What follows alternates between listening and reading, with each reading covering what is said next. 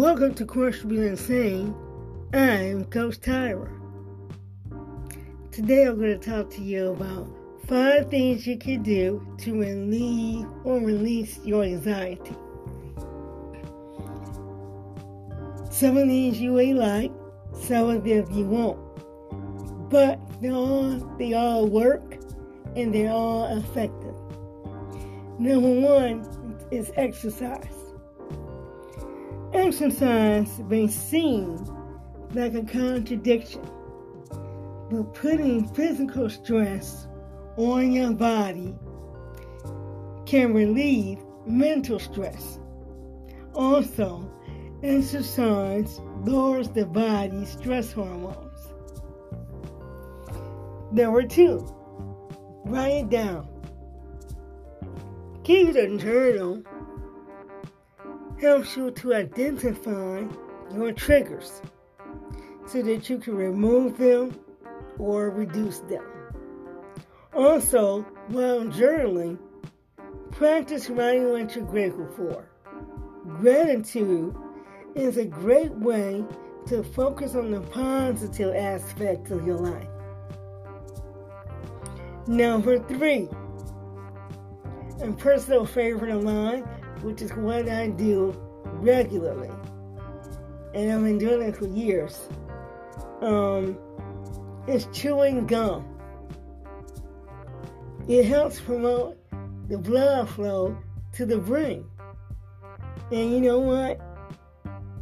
Hey, I don't know. It could have been part of the reason why I, I bounced back from a stroke. I have no idea. That I chew gum almost every day. I am an, an avid gun tour. Who knew? Number four, deep breathing.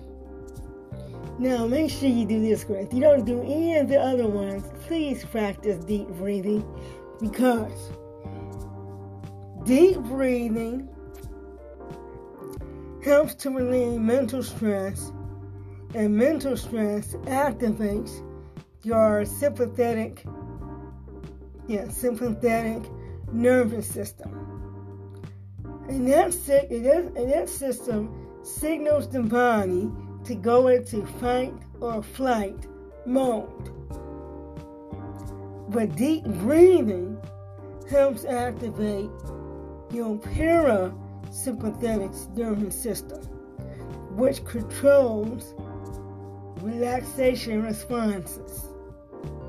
So please add deep breathing to your daily routine.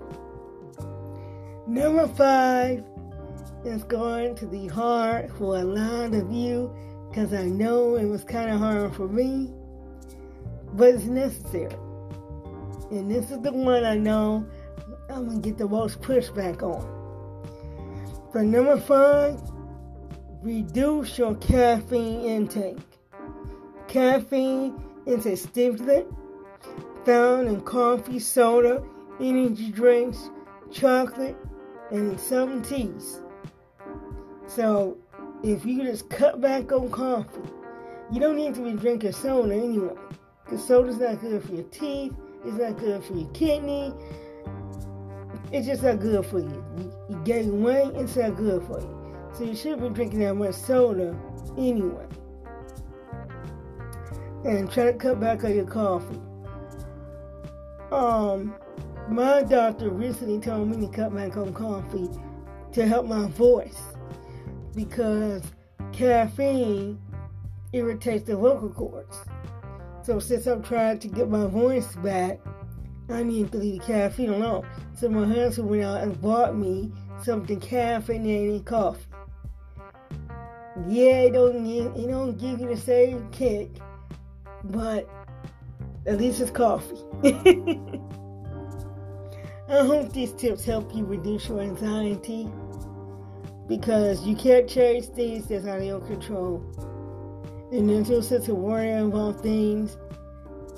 Sometimes you feel overwhelmed, you know, and being and procrastinating is another way that also increases uh, anxiety. So try to do things as they come. so you don't and, and don't procrastinate.